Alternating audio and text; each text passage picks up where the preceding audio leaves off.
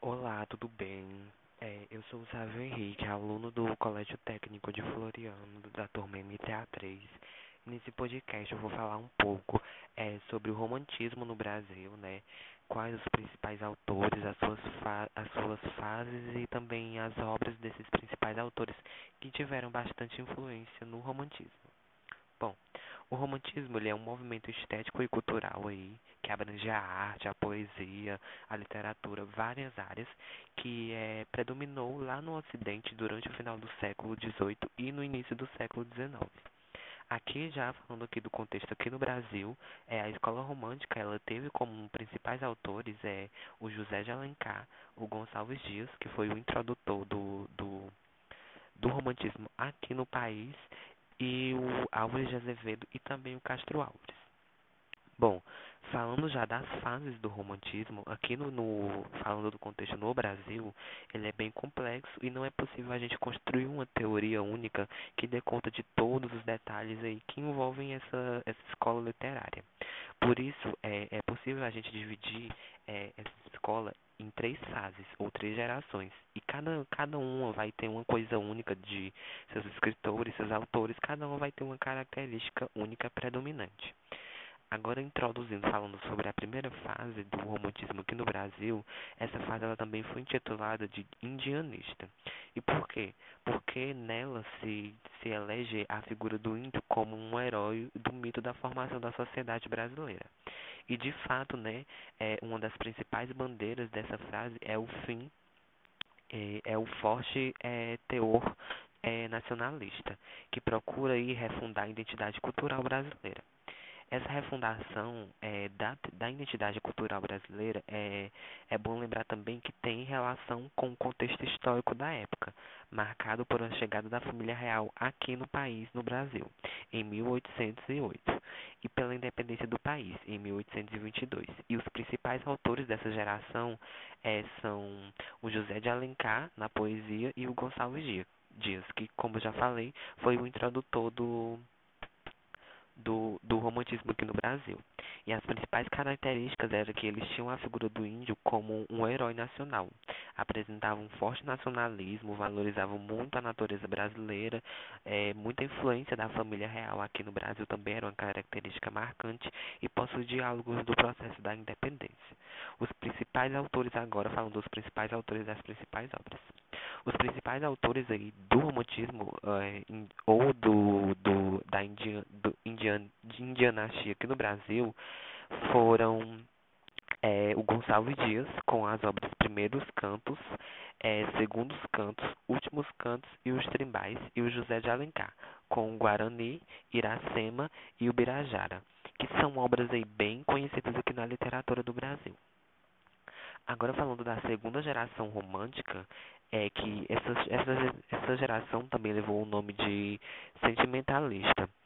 E ela é marcada aí também por um, por um, um grande, um, uma grande influência sentimentalista nas obras, na arte, em tudo que envolvia né, o romantismo. E, em outras palavras, é, nas obras dessa fase encontrava-se uma exagerada valor, valorização é, das experiências pessoais românticas, né, até mesmo algumas consideradas imortais e grotescas e a idealização dos sentimentos, como o amor, a tristeza, era muito presente aí é, na, na segunda geração do romantismo. Por essa razão, é, é comum chamar essa geração de ultrarromântica.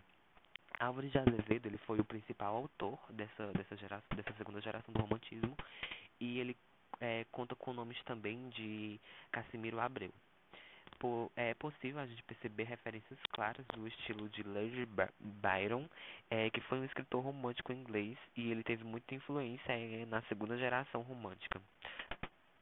E as principais características né, dessa, segunda, dessa segunda geração era uma, tinha aí uma presença intensa do sentimentalismo, Pedro, predominava muito o egocentrismo e tinha temas como amor, tristeza, casos e muitas coisas grotescas.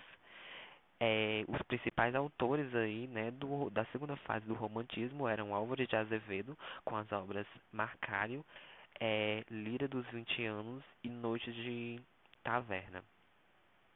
É, e Cassimiro Abreu com as primaveras. Agora falando, né, sobre a terceira geração romântica, essa, essa geração ela é conhecida como aquela que aborda aí muitos temas de cunho social. É, nesse sentido, a obra de Castro Alves era, ela é considerada o principal expoente de, dessa vertente, pois em seus poemas o autor ele fazia uma denúncia né, à escravidão praticada no Brasil e constrói um, um forte discurso abolicionista.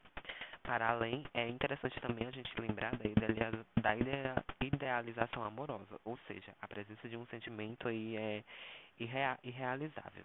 É, e diminui significativamente nessa geração que passa a representar o amor enquanto um sentimento real. É possível também a gente ver casos é, de muitos, já, muitos casos é, já realizados. Outros nomes é, nessa geração, é, é ela era considerada é, a cordoeira ou social, ou o, é, o gona. E os principais, as principais características né, dessa, dessa terceira e última geração do romantismo aqui no Brasil era a presença de, de denúncias sociais, principalmente em relação à escravidão, e o afastamento da, idealiz, da idealização amorosa é praticada pelas outras gerações, né, que desde de o início tinha uma grande valorização é, de, de do, coisas românticas, do, do sentimentalismo, da natureza. E já chegando na terceira fase, a gente já vai ter uma coisa totalmente diferente, que são essas críticas né, sociais em relação principalmente à escravidão, à abolição né, da escravidão. E os principais autores, é, a gente tem, entre os principais autores, temos Castro Alves com as obras Espumas, é, Flutuantes e Os Escravos, né, que lembram muito é, essa questão das, das, das denúncias sociais. Nessa terceira fase do romantismo, né, também a gente pode ter um, uma, uma obra, né, que fala muito, muito, muito, muito da dessa questão é, de críticas sociais, que é o navio negreiro, que descrevia aí era como como eram feitos, como era a realidade naquela época da escravidão. E é isso, gente. Eu espero que vocês tenham entendido.